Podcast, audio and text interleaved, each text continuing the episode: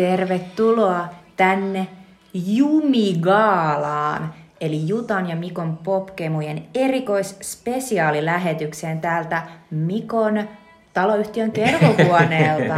Minä olen Jutta. Ja minä olen Mikko. Ja meillä on skumppaa täällä. Me voidaan tehdä tälleen Ja meillä on myös varmaan ensimmäistä kertaa, tällä kertaa jopa oikeasti sweet dippiä. Me ei syödä kyllä tässä, koska on ällöttävää syödä, kun äänitetään. Mutta, mutta tuota, meillä on sweet dippi, jonka mitä syödä tämän jälkeen. Niinpä. Toisaalta me voitaisiin tehdä sellainen ASMR kohtaus, mutta ehkä Ei, me ei tehdä, ei. koska se olisi tosi jo Mm. ällöttävää. Ää, tervetuloa, siis meillä on ää, Jumigaala, joka on siis tällainen upea konsepti, joka me ollaan nyt kreattu tässä. Ää, Tuossa äsken ää, kuulitte ihanan Celine Dionin, eli 1900-luvun ää, ehkä upeimman ää, diivan ja mahtavimman balladin ää, häneltä, eli My Heart Will Go On. Kyllä, Ää, joka, joka on tietysti Titanicista Kyllä. ja oli varmasti, on varmasti yksi tunnetuimmista nimenomaan elokuvan liittyvästä kappaleesta. Niinpä. Ja se sopii upeasti tähän meidän Jumigaalaan, jossa me juhlistamme ää, ja ikään kuin pidämme juhlat sen kunniaksi, että me olemme tehneet taas yhden podcast ää, tällaisen sarjan. Ja se sarja oli ää, vuodesta 85 vuoteen kaks- 2021 ää, edennyt ää, podcast-sarja, jossa on joka vuosi aina ää, puhuttu sen vuoden ää, ilmiöistä, musiikista, leffoista, ja sitä aina valittu siltä vuodelta yksi elokuva, josta me ollaan puhuttu vähän syvemmin. Kyllä, ja jos ette muista kaikkia lempoja, niin käydään niitä kohta läpi.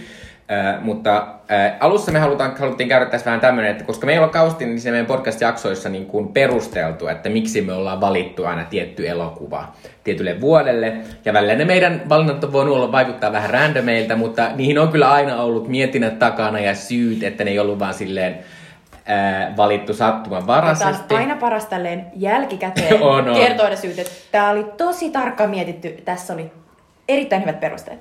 Mutta näissä oli kaikissa. Kyllä. Ö, Meillä oli semmoinen asia, että me aina valittiin viisi vuotta kerrallaan. Ö, Eli viisi leffaa kerrallaan, mitkä tulee putkeen. Ja tähän liittyen meillä aina oli silleen, että yritettiin pitää jonkinlaista tasapainoa esim. genrejen ja äh, genrejen ja ylipäänsä semmoisen tunnelman välillä ja myös sen välillä, että onko elokuva semmoinen mega blockbuster, miljardielokuva vai joku semmoinen kannesin indie-asia. Näinpä. Ää, niin toi oli tommonen, sitten yksi mikä meillä tietysti oli myös oli, että me haluttiin myös semmoisia elokuvia, jotka kuvaa aikaa, mutta myös tavallaan sitä elokuvateollisuuden niin kuin hetkeä silloin. Kyllä, eli niin sanottuja Zeitgeist-elokuvia, meillä on niitä täällä useita, kun kohta käydään läpi. Ää, ja, tota, ja, ja, ja tavallaan ne on ollut hauskoja sellaisia, niin kuin, vähän niin kuin Madon reijasta ollaan päästy tuijottamaan just siihen hetkeen silloin, millainen se oli se vaikkapa sen vuoden top 10 katsotuita mm. elokuva maailmassa. Ja, ja se on ollut ihan kauhean hauskaa. Kyllä, ja on tosiaan muuttunut aika paljon ne leffat, mitä maailmalla katsotaan. Sitten meillä tietysti on myös tällaista, niin kuin, että yritetty ottaa erilaisia genrejä mahdollisimman paljon. Et meillä ehkä vähän oli semmoista liiallista painotusta lopulta ehkä skifiin, ne oli aika monta Mutta ehkä se kertoo meidän henkilökohtaisesta No. preferenssistä, että me tykätään aika Mm. paljon skifistä, tai ainakin sellaisista niin kuin haastavista Kyllä. niin kuin vähän ää, taideskifeistä. Kyllä, ja Skifi tietysti vaatii tiettyä tällaista myös niin kuin näkemyksellisyyttä, koska sinne pitää rakentaa myös tulevaisuutta. Mutta sitten yksi asia tietysti oli tärkeä, oli meillä oli tämmöinen ilmiöasia, että haluttiin puhua elokuvista, joista oli tullut isoja ilmiöitä, tai sitten ihan semmoisia, niin kuin, tai esimerkiksi niin kuin Twilight tai Frozen, tai sitten varsinkin tässä myöhemmällä, myöhemmissä jaksoissa sitten niin kuin Marvelista ollaan puhuttu pari Niinpä. kertaa. Ja me otettiin mukaan myös ää, esimerkiksi ää, GoldenEye, koska se on iso ilmiö Bond. Kyllä, ja Suomessa varsinkin. Äh, mutta on tämä ollut tavallaan, ja tässä on tietysti ollut vähän sellaista, että äh, koska me ei olla haluttu toistaa niin kuin, äh, ohjaajia, että se on ollut tärkeä meille se, että samalta ohjaajalta ei olisi monta elokuvaa, niin sit monina vuosina oli myös silleen, että koska samat ohjaajat tekee aika paljon niin kuin, tosi hienoja elokuvia, niin kuin David Fincher oli tosi ongelmallinen, koska niin kuin, hirveän monta David Fincherin elokuvaa olisi tehnyt mieli valita, mutta sitten kun me oltiin käytetty jo siinä Fight Clubissa se David Fincher, niin sitten se oli niin kuin, pois. Näinpä, ja pois näitä oli pelistä. muitakin esimerkkejä. Koeneilta oli mun Kyllä. mielestä, ja sitten tota, varmaan Tarantinolta, mm. ja siis Ja olisihan niin Sofia Coppola-elokuvia voinut valita Kyllä. useampia. Ja, ää, mutta sitten tavallaan mä ehkä haluan tähän loppuun, ennen kuin aloitetaan tätä ihan virallista osuutta, niin oli myös silleen, niin kuin, että meiltä jäi myös katveeseen, niin kuin, tai me ei vaan niin kuin, sitten jostain syystä valittu ö, tavallaan, että joitakin asioita jäi, esim. meillä oli aika vähän komedioita, ja varsinkin semmoisia niin full komedioita. Ei Niinpä. ole tainnut olla yhtään, se- no okei, okay, siis äh, Bridget Jones oli, mutta se tavallaan oli myös romanttinen komedia. Niinpä. Ja sitten The Big Lebowski Mm, on no se on komedia, totta, se on mutta se on totta. myös sellainen todella äh, niin kuin, äh, jännä tavallaan Raymond Chandler dekkari äh, tavallaan homage. Et se, on, se, on niinku, se on komedia ehdottomasti, mutta myös vähän sellainen omanlainen eläin. Mm. Ja se tälle ehkä jälkikäteen mua vähän harmittaa, että komedi, koska nykyisin komedia-elokuva ei lähestulkoon ole olemassa mm. melkein, että ne on silleen yksittäisiä elokuvia, Eli mitä... jos me oltaisiin otettu sinne joku vaikkapa sekaisin Marista, mm. niin sitten tota, se olisi ollut sitten niinku puhtaimmillaan siellä mukana. Kyllä. Mutta me, oli meillä muitakin, mitkä niinku tavallaan, missä me epäonnistuttiin, että me ei onnistuttu tuomaan hirveästi ei-englanninkielisiä elokuvia tänne. Mm. Että, äh, että meillä oli esimerkiksi äh, Prinsessa Mononoke, joka oli siis japaninkielinen elokuva, mutta niinku, nämä oli hyvin, hyvin harvassa. Sitten meillä oli äh, esimerkiksi Iho, jossa elän, Niin ja tietysti. Suomen, Suomen äh, miesvallan menestys. Niinpä. Mutta me tietysti me arvattiin tämä etukäteen, koska meillä oli kuitenkin aika isona sellaisena ohjenuorana se, että useimmiten valittiin elokuvia, jotka olisit kuitenkin aika sellaisia katsottuja, Ja ja, jotka meillä oli siellä katsojalistojen kärjissä. Ja meidän ylipäänsä oli semmoinen painotus, että puhuttiin kuitenkin aika paljon Hollywood-kulttuurista, koska mm. puhuttiin Oscareista ja puhuttiin niistä Jep. Amerikan listoista. koska meidän ja... podcastissa oli joka kerta, joka jaksossa se oma Oscar-osio. Kyllä.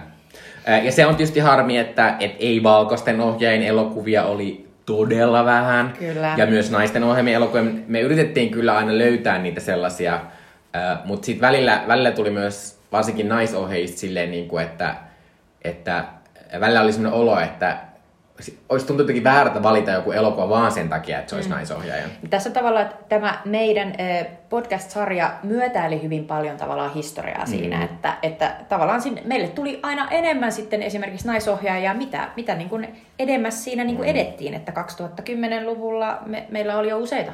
Kyllä, ja tosiaan myös silleen, että koska tämä meidän podcasti myös äh, kuvasti nimenomaan Oscareita ja nimenomaan sitä, mitä ihmiset katsoo. Ja sitten valitettavasti meidän elokuvahistoria on semmoinen, että siellä ne valkoiset miehet jyrää aika vahvasti. Ja sitten tämmöinen asia, mikä meillä oli vähän harmillisesti, oli puutteellista, niin queer-elokuvia ei kamalasti ollut. Carol taisi olla ainut. Jep. Ö, mutta äh, me ollaan kyllä puhuttu tässä meidän podcastissa aiemmin queer-elokuvista. Meillä on ollut useita. Meillä on ollut Brokeback Mountain. Kyllä, Ja... ja olihan sellainen jakso, jossa puhuttiin tämmöisistä homoelokuvista. Äh, mutta haluttiin käydä tämmöinen pieni taustattava tämmöinen Synnipäästö. kyllä tässä vähän ja, ja tavallaan vähän kertoa, että, että miksi on valittu mitäkin. Mutta tota, nytten me itse asiassa kerrot, käydään vähän läpi tässä, käydään tämä meidän koko matka läpi ja muistellaan näitä elokuvia, Jep, joita jep. Tota, me ollaan katsottu. Me edetään viiden elokuvan sarjoissa ja minä aloitan. Ö, vuoden 1985 elokuva oli The Breakfast Club. Viisi toisilleen vihamielistä eri porukoihin ja yhteiskuntaluokkiin kuuluvaa nuorta joutuu jälkiistuntoon yhtenä lauantaina ja löytää yllättäviä samastumispintoja elämästään. Teini-elokuvamaestro John Hughesin tunnetuin ja rakastetuin teos. Ja ihan klassikko. Kyllä. 1986 vuoden ö, valinta oli Kärpänen. Vuonna 1958 tehdyn samannimisen klassikko tieteiskauhuelokuvan erittäin verinen body horror remake verisen body horrorin mestarilta David Cronenbergiltä. Ja pähkinänkuoressa tieteilijä Seth Brundle yrittää teleportata itsensä, mutta kyytiin tuleekin kärpänen, joka risteytyy Brundlin kanssa. Vuoden 1987 valinta oli vaarallinen suhde. Menestynyt ukkomies haluaa vähän vipinää, mutta yhden illan juttu ei tyydykään pelkkään viikonloppukivaan. Super mega hitti ilmestymisvuoteensa katsotuin maailmassa vakiinnutti moniksi vuosiksi uhkakuvan vaarallisesta valkoisesta sinkkunaisesta ja antoi meille Glenn Close. Kyllä, pitää sanoa, että, että tätä en ollut katsonut aikaisemmin ja tämä oli tosi iso kiva yllätys ja tässä Glenn Close on nimenomaan aivan mieletön. Näinpä. Vuosi 88 valintamme oli äh, Kuka viritti ansan Roger Rabbit. Film Noir tarinassa ihmisetsivä auttaa piirrettyä kania puhdistamaan maineensa. Täysin poikkeuksellinen voimannäyte elokuvahistoriassa. Warnerin ja Disney piirrosahmot samassa elokuvassa yli miljoona käsin piirrettyä kuvaa. Ja ilmestymisvuotensa iso floppi, joka on todellakin kestänyt aikaa. Kyllä. Ja vuoden 89 valintamme oli Indiana Jonesin kolmos leffa, eli Indiana Jones ja viimeinen ristiretki. George Lucasin ja Steven Spielbergin kehittelemän arkeologisankarin kolmas ja monen mielestä paras seikkailu, jossa Indiana lähentyy etäisen isänsä, jota esittää Sean Connery kanssa, Sean voittaa natsit jo toistamiseen ja löytää Graalin maljan. Go Indie. Ja tää on vähän outo juttu, että me ollaan kuitenkin oltu niin Amerikkeskeinen ja tää oli ainut Steven Spielberg-elokuva. Vaikka Steven Spielberg oli tietysti myös mukana äh, tuottamassa Roger Rabbitia. Kyllä. Äh, Sitten siirrytään 90-luvulle. Äh, Vuoden 90 leffa oli Paul Verhoevenin Total Recall, joka oli tämmöinen aivan mahtava skifi-outoilu elokuva, jossa Arnold Schwarzenegger esittämästä tavallista miehestä paljastuu tämmöinen agentti, että hänellä on tämmöisiä piilomuistoja ja sitten herää, sitten hän onkin yhtäkkiä mahtava, mutta tässä oli tämmöisiä ihanaa body horroria, tässä on aivan upeita kohtauksia, missä Arnold Schwarzenegger tuntee suurta kipua ja sitten se äh, naam muuttuu yhtäkkiä semmoiseksi niin mua valuvahaksi sitten näkyy ja selvästi, mutta se on aivan mielettömän upeata. Ja siinä on muutenkin aivan järjettömän hienoja tämmöisiä todella kummallisia valintoja. Äh, ja tietysti Arnold Schwarzenegger on maailman isoin äh, tähti ja tota, tämä oli meidän ainut Schwarzenegger-elokuva. Äh, vuonna 1991 meidän valinta oli uhrilampaat tietysti, tietysti. koska uhrilampaat voitti tuon vuoden kaikki tärkeimmät Oscarit, eli paras näyttelijä, paras naisnäyttelijä, ohjaus ja elokuva. Ja tämä on tämmöinen... Ja myös käsikirjoitus. Ja käsikirjoitus, kyllä. ja tämä oli suunnaton ilmiö, klassikko, ja tämä edelleen elää tämä Hannibal Lecter meidän populaarikulttuurissa tosi vahvana. Ja tässä oli mielettömät Jodie Foster ja Anthony Hopkins 92 oli meidän podcastin ensimmäinen supersankarielokuva, Tim Burtonin tosi kiehtova Batman-seikkailu Batman Returns, jossa Michael Keaton esittää Batman, mutta jää kyllä aika lailla pahisten varjoon, koska siinä on aivan upea Michelle Pfeiffer Catwomanina, ja lisäksi siinä on pingviini, ja sitten on tuota, vielä tämmöinen, mikä ehkä oli vähän unohtunut, mutta Christopher Walken, joka oli tämmöinen mieletön kapitalisti pohatta. Niinpä, Max Shrek. Kyllä. 93 oli ensimmäinen naisohjaaja, kun katsottiin Jane Campionin piano, ja Piano on tämmöinen feministisen elokuvan klassikko tämmöisestä mykästä leskestä, joka naittaan uusiin naimisiin kaukaiselle saarelle, saarelle Uudessa Seelannissa. Ja tässä elokuvassa oli paitsi tämmöisiä mielettömiä naisnäyttelijöitä, mutta myös upeaa luontokuvausta. Ja äh, Anna Paquin, ja tämän pääosassa oli Holly Hunter, äh, mykkänä Aadena, joka oli ihan mahtavaa, mutta äh, ehkä tämä muistetaan vielä paremmin Anna Paquinista, joka sai ensimmäisestä elokuvaroolistaan Oscarin vain 11-vuotiaana. Kyllä, ja sitten äh, on jo vuosi 94, kun katsottiin The Pulp Fiction, joka tietysti on tämmöinen niin jokaisen teini-ikäisen leffa-harrastelija, niin se on semmoinen jotenkin ensirakkausta, mm. tietty, se on semmoinen se muuttaa elokuva. Peli, Kyllä. kun sen näkee. Ja äh, Pulp Fiction, tarinoita väkivallasta, kuten se Suomessa oli, äh, muutti pelin myös Hollywoodissa, koska tota, amerikkalainen indie nousi tämmöiseen aivan uuteen loistoon, ja Oscarit muuttui, koska Harvey Weinstein pääsi mukaan Oscareihin ja sitten hän muutti tämän koko tämmöisen tavan saada Oscareita. Ja lisäksi tietysti Quentin Tarantinosta, vaikka tämä ei ollutkaan Tarantinon eka leffa, mutta viimeistään tällöin hänestä tuli tämmöinen aivan käsittämätön supertähtiohjaaja. Joka oli sekä äh, kannessuosikki että suuren yleisön Kyllä. suosikki ja Oscareissa. Mm. Mahtavaa. No, jatketaan vuoteen 95, jolloin meidän äh, elokuvavalinta oli Golden Eye, eli James Bond. Golden Eye. Mm, Pierce Brosnanin ensimmäinen ja rakastetuin Bond, joka käytännössä pelasti Bondin, joka oli joutunut Timothy Daltonin jälkeen vähän syrjään. Mm. Se oli aivan valtaisa yleisöhitti tietysti myös Suomessa, ja se antoi meille muun muassa Dame Judy Denchin ämmänä, ja kommentoi hienosti kaksinapaisen maailmanjärjestyksen hajoamista. Erittäin ajankohtaisesti siinä oli, oli karkkeja ja, ja myös upea Sean Bean. Kyllä, ja upea Funky Jensen. Kyllä. Äh, vuonna 1996 äh, valintamme oli englantilainen potilas, jonka Mikko kyllä unohti melkein heti sen jälkeen. Joten se laittaa vähän eri, eri tota arvoa nyt seuraavan asian, mitä sanon. Yksi kaikki, kaikkien aikojen rakastetuimmista romanttisista elokuvista, joka putsasi Oscar-pöydän äh, siinä vuonna, eli 12 Oscar-ehdokkuutta, mutta sai niistä yhdeksän. Se sijoittuu toiseen maailmansotaan ja kertoo Afrikassa kaivauksia tekevästä yläluokkaisesta retkikunnasta ja sen kahden jäsenen, joita esittävät Ray Fine ja Kristin Scott Thomas salaisesta romanssista, joka päättyy hyvin traagisesti kylmät väreet tuli omasta puheesta. Ää, mennään vuoteen 97. Hei. Ää, meidän elokuvavalinta oli Prinsessa Mononoke. Toinen animaatio tässä meidän sarjassamme tähän mennessä, jos lasketaan siis tuo Roger Rabbit mukaan, animaattorimestari Hayao Miyazakin Studio Ghibli-studion vahvan ekologinen satu. Se sijoittuu keskiaikaisen Japaniin ja kertoo kirotusta kyläheimon prinssistä ja myyttisestä susiprinsessasta, jotka yrittää palauttaa luonnon tasapainon keskellä sotaa. Upea. Kaunis. Vuonna 1998 valintamme oli The Big Lebowski, joka tässä jo mainittiin, ja se on ehkä maailman trippailevin elokuva, koenien parhaita mielestäni, ja kunnianosoitus, kuten jo totesin, Raymond Chandlerin salapoliisitarinoille, se on täysin hillitön ö, ajelehtimikomedia, joka seurailee valko-venäläisiä ryystävän ja aamutakissa keilailevan The Dude-nimisen kaverin toilailuja Los Angelesin naapurustossa. Ja varmaan tämä meidän sarjan isoin kulttielokuva. Jep. Ja vielä vuonna 1999 meillä elokuvavalintana oli Fight Club, eli David Fincher tuli viimein meille tähän sarjaan. Fight Club on yberväkivaltainen elokuva miehisyyden kriisistä ja se seuraa nössykkä miestä, jota esittää Edward Norton, joka pääseekin yhtäkkiä superkuuman ja kovaa paneskelevan jätkän Tyler Durdenin, jota esittää Brad Pitt, tappelukerhoon. Onko koko juttu vain unta?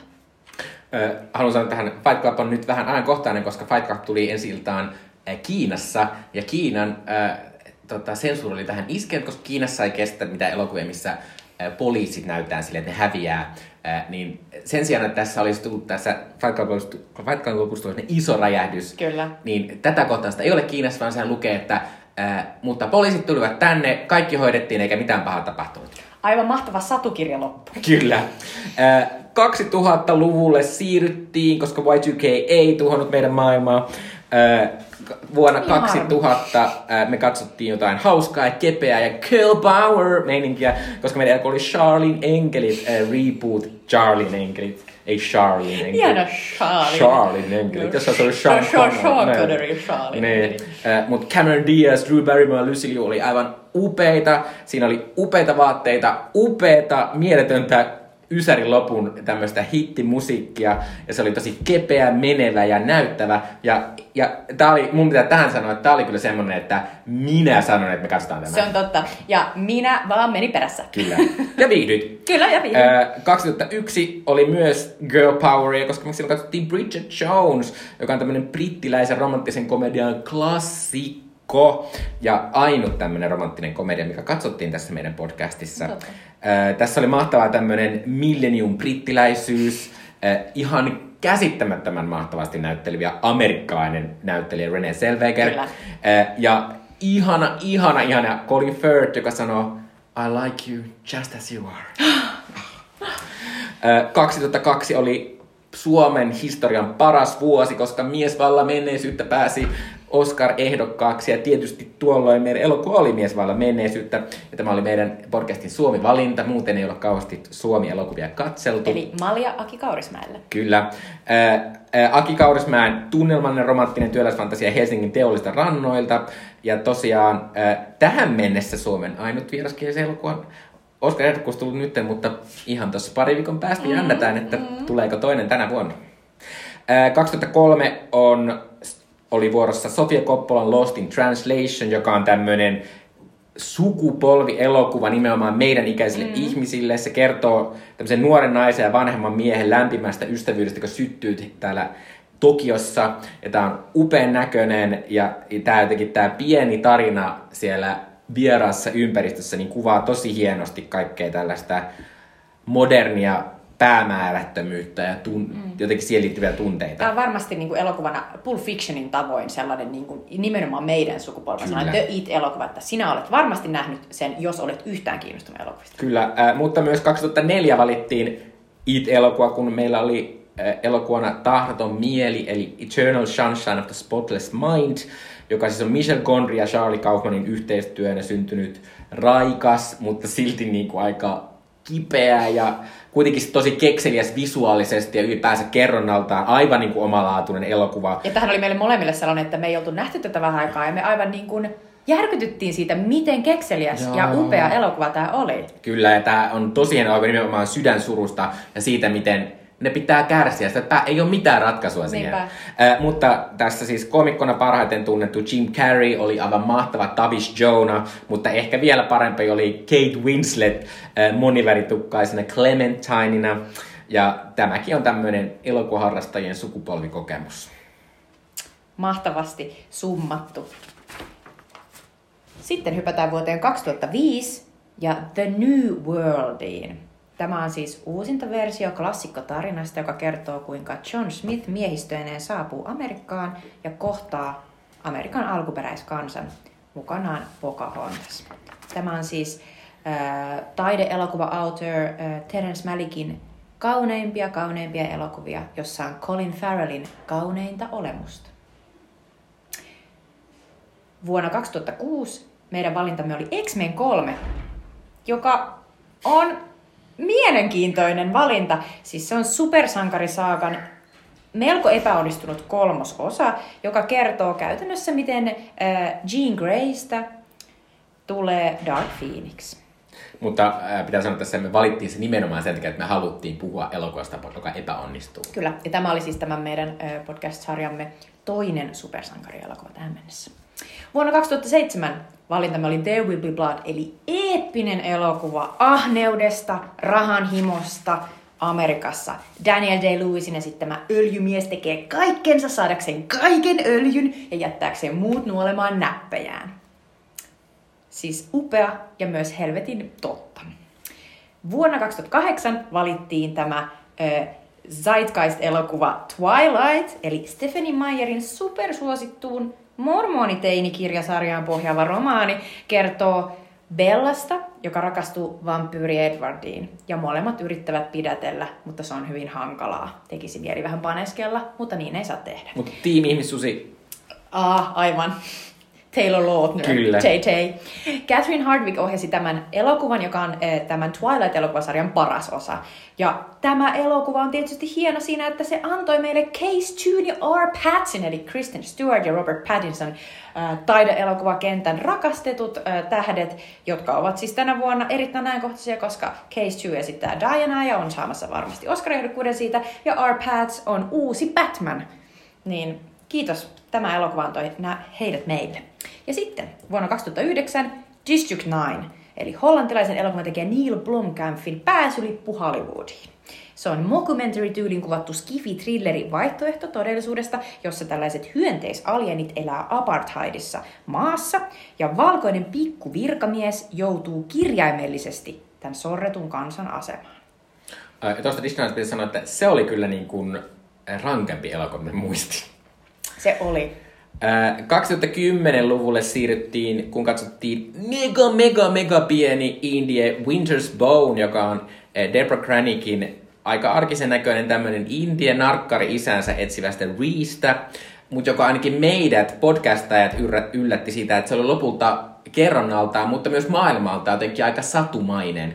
Äh, Ja jotenkin silleen, äh, vaikka se alussa näytti ja vaikutti tosi rankalta perusindieltä, niin siinä oli jotain tosi spesiaalia. Ja tietenkin tämä elokuva teki myös Jennifer Lawrenceista äh, sukupolvensa suurimman näyttelijätähden. En Jennifer- sano, että tämä Wintersbone teki, mutta tästä äh, Jennifer Lawrencein ura sai alkunsa. Koska hän sai tästä heti Oscar-ehdokkuuden. Kyllä, ja seuraavaksi saikin sitten tehdä Hunger Games, joka oli 2010-luvun suurimpia su- menestyjiä.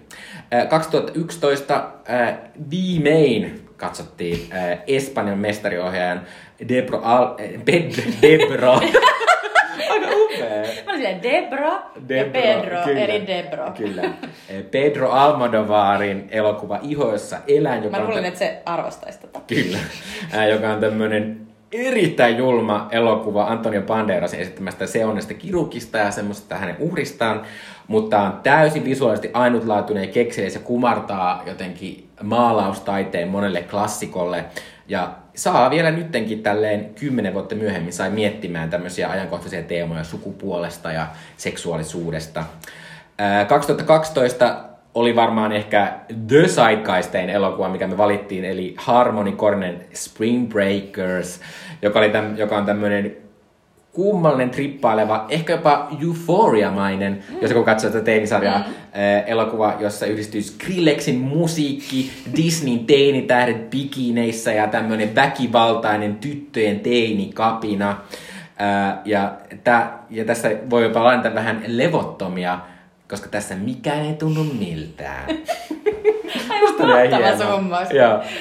Ö, 2013 oltiin sitten vähän eri meiningissä, vaikka jatkettiinkin Disney-linjalla, koska ö, Disney tota, sai uudet tähdet tähän prinsessa-katalogiinsa elokuvasta Frozen, ö, huurteinen seikkailu. Niinpä, huurteinen seikkailu. Kyllä, ö, koska Disney aloitti tämmöisen uuden animaation kaupallisen kultakauden tällä Frozen-musikaalilla, jonka mekahittaja tietenkin on Let It Go-kappale, joka soi kaikkialla ja kaikissa lapsikodeissa edelleen. Ja erityisesti tästä on tehnyt tämmöisen modernin klassikko lainausmerkeissä se, että tässä on näitä upeita kappaleita ja tosi, tosi, tosi hyvä soundtrack ja tämmöinen epädisneymäinen loppuratkaisu. Ja Disney sai tästä tietysti uuden tämmöisen hyvän elokuvan, mutta myös suunnattoman rahasammon, koska näitä Frozen-tuotteita on aivan helvetisti. Kyllä, ja lisää tulee jatkoa kaikenlaisissa pienissä TV-sarjoissa ja spoteissa. Kyllä, ja 2014 katsottiin, tai se meidän elokuva oli myös Disneyn tallista, kun katsottiin Guardians of the Galaxy, joka oli meidän ensimmäinen Marvel-elokuva, ja pitää sanoa, että edelleen yksi Marvelin lystikkäimmistä ja hauskimmista elokuvista. Ehdottomasti. Se oli meille tällainen, niin kuin mikä me todettiin, että tämä me halutaan katsoa. Kyllä, koska välillä pitää vaan pitää hauskaa ja nauttia ja katsoa ja viihtyä. Ja sitä Guardians Galaxy tosiaan on.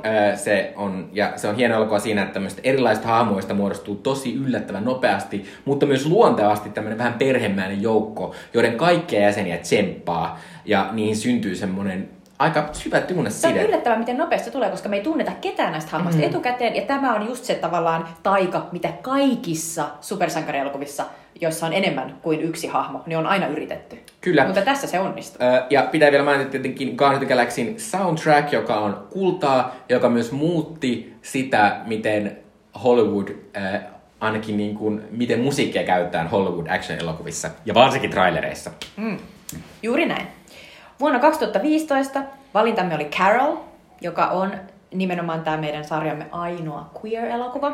Ellei tuota Iho, jossa elän niin. ö, lasketa queer-elokuvaksi, voisi jopa laskea. Ö, Carol on kiduttavan kaunis lesbo-epokki ö, naimisissa olevan naisen, jota esittää Kate Blanchett, ja itseään etsivän nuoren kauppa-apulaisen slash lupaavan valokuvaajan, jota esittää Rooney Mara romanssista 50-luvun yläluokkaisessa New Yorkissa.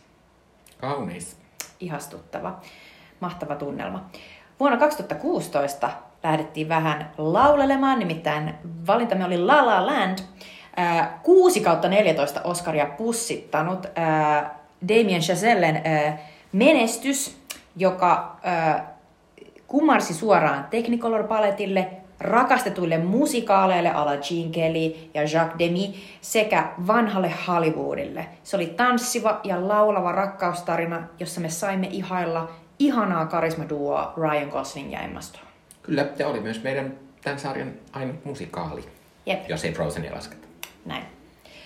2017 lähdettiin vähän indimpään skeneen, kun valintamme oli Lady Bird – Elokuva, joka toi Greta Gerwigille parhaan ohjauksen ehdokkuuden viidentenä naisena koko elokuvahistoriassa.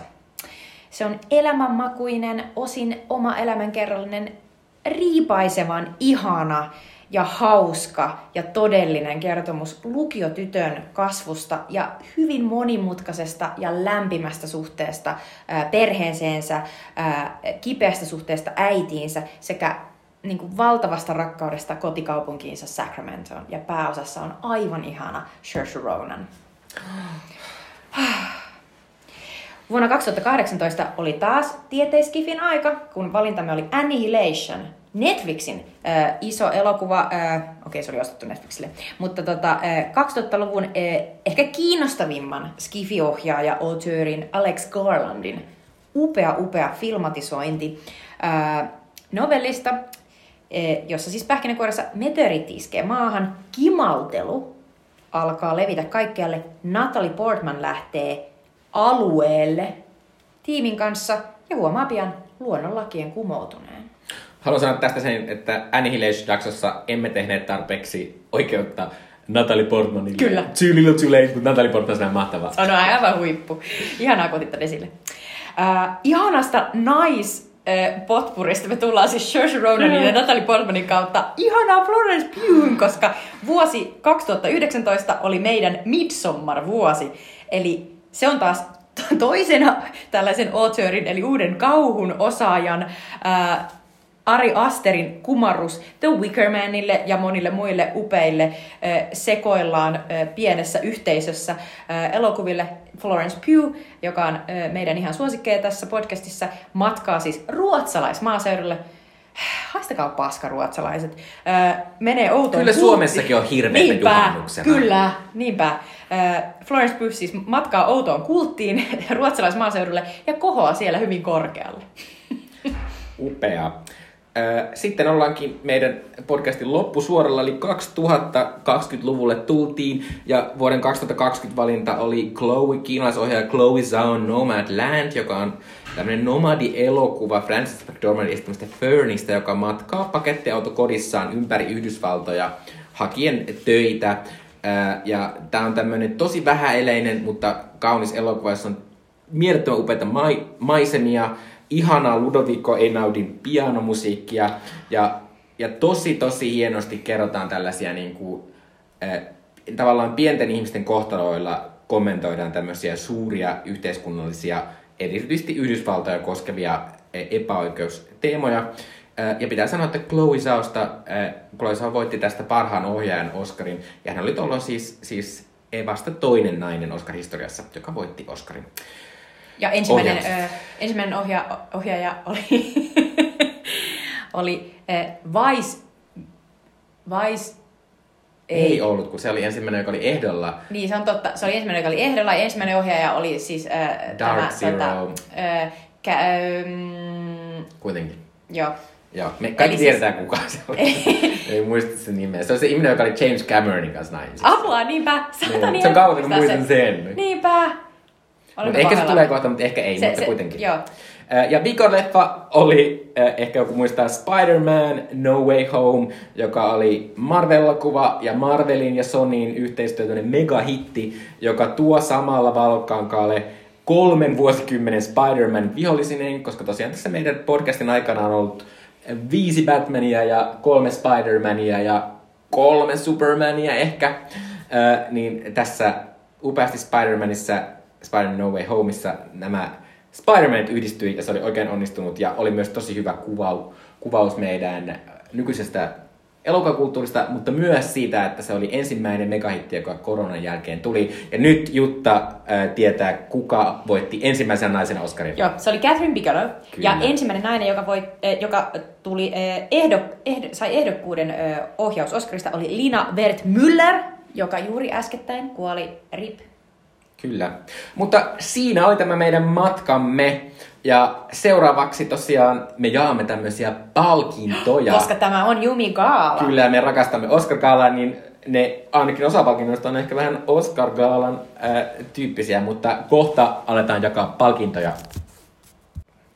Eli nyt äh, päästään Jumi Gaalan äh, palkintojen jakoon. Eli me ollaan mietitty tässä äh, antaa niin kuin eri, eri kategorioissa äh, palkintoja meidän lempinäyttelijöille sekä äh, huomioida meidän lempielokuvia.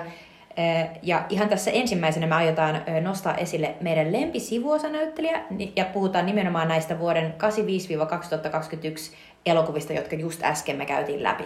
Eli kuka siellä on noussut niin kuin yli muiden sivuosakategoriassa. Sen jälkeen me valitaan myös paras miesnäyttelijä ja paras naisnäyttelijä, koska silleen nyt yleensä Oscareissa tehdään. Mutta sivuosakategoria on ihan niin kuin up for grabs. Voit olla mies, nainen tai siltä väliltä. Kyllä, ja minä sain kunnian jakaa tämän ensimmäisen palkinnon. Valitettavasti minulla ei ole tämmöistä mahtavaa, todella ympäripyöreitä yberfansi puhetta tästä, mitä sivuosanäyttelijät tekee, mutta ovat tärkeitä kyllä elokuvassa. He, he kannattelevat elokuvaa monin tavoin. Kyllä, äh, mutta äh, meillä tosiaan on aina viisi ehdokasta ja yksi voittaja. Ja sivuosa näyttelijänä me ollaan valittu ehdokkaaksi... Äh, äh, nyt näin mene oikeassa järjestyksessä, mutta yrittää miettiä nämä aakkosjärjestykseen. Eli äh, Sean Connery, Indiana Jones 3. Niinpä. Uh.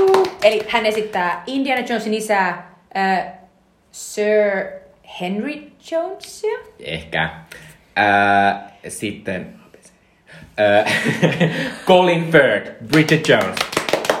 I like you just as you are. Niinpä. Eli ihana, ihana Mark Darcy, jonka äh, pumpat, pumpattavassa kahlualtaassa Bridget leikki nakuna pienenä. Kyllä. John Goodman, The Big Lebowski. joka on anaalisen kiinnostunut keilailusäännöistä, eikä oikein pysty toimimaan missään ihmisyhteisössä, mutta The Dude, eli Jeff Bridges, rakastaa häntä. Just as he are. Is. Äh, Laurie Metcalf, Lady Bird.